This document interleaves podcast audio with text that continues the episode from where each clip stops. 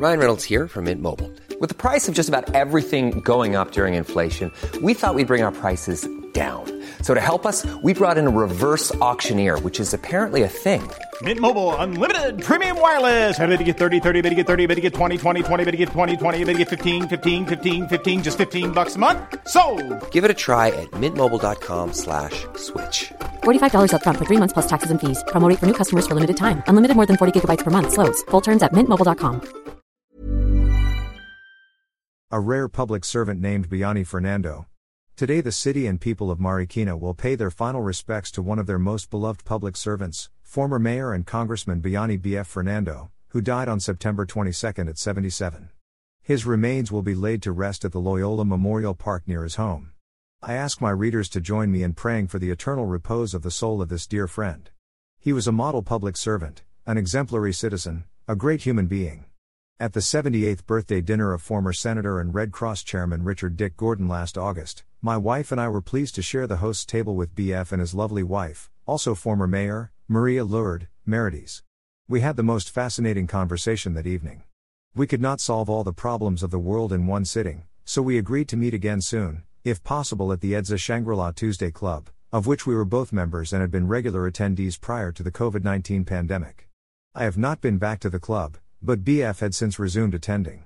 I told BF Tuesday was my writing day, and it might not be convenient. He suggested that since I normally wrote think pieces, I should work on my Wednesday column on the Monday or weekend before that so I could have my Tuesday free. I told him that at my age, writing a front page column three times a week for the Manila Times was no longer a piece of cake. The physical act of writing could still look effortless, but trying to decide what to write about so you don't waste the reader's time is often quite an ordeal. Thus, in the world's greatest newspapers, which have survived the transition to the paperless age, opinion writers who write two columns a week are paid more on the days they are not writing than on their regular writing days. I do not recall now how exactly this conversation ended. But I recall agreeing to see BF on my first free Tuesday at the club. But weeks passed, and I failed to keep my promise. The nearest I came to fulfilling it was yesterday when members of the Tuesday Club came to BF's wake. I hope BF would have the grace to overlook my mindless lapses. The sketchy report said BF fell from the roof of his home in Marikina and expired at the nearby Carino Memorial Medical Center, across the Marikina River, where he was rushed after the accident. He died in the peace of our Lord, with his wife, family, and friends at his bedside. What was he doing on the roof of his house that a much younger handyman or hired help could not have done? Absent an authoritative report, the answer to this question can only be speculative. But it probably had something to do with the kind of man he was self made, hands on, in charge of every situation large or small, and would not let anybody else do what he could do himself. He loved doing things with his hands. A mechanical engineer by profession, BF served as mayor of Marikina for nine years, congressman for six, chairman of the Metropolitan Manila Development Authority, MMDA, and secretary of Public Works and Highways under President Gloria Macapagal Arroyo.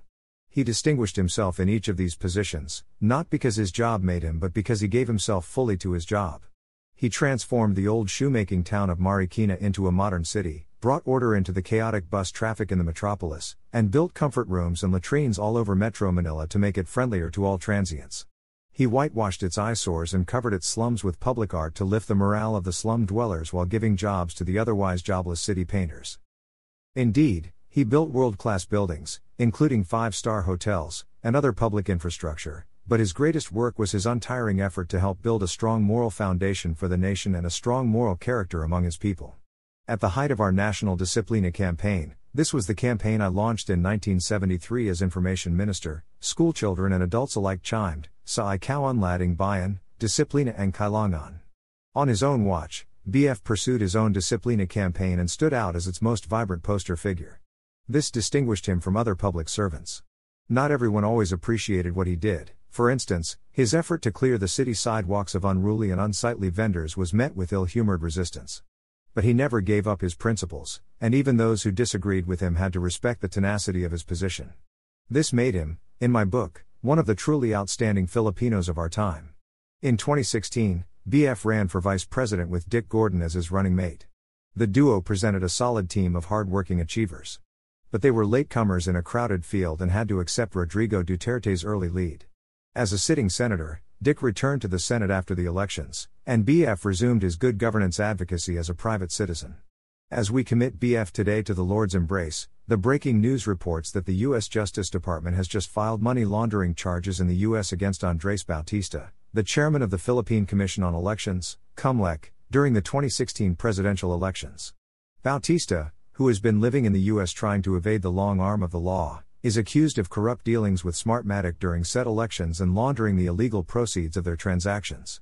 Should this case ever prosper, it could shed new light on the validity of the 2016 elections and more about those who really won and lost.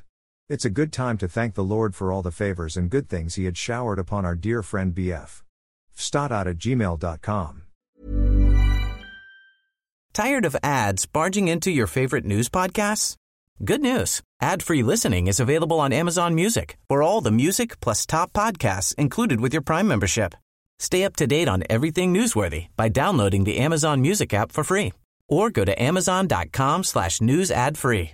That's amazon.com slash news ad free to catch up on the latest episodes without the ads.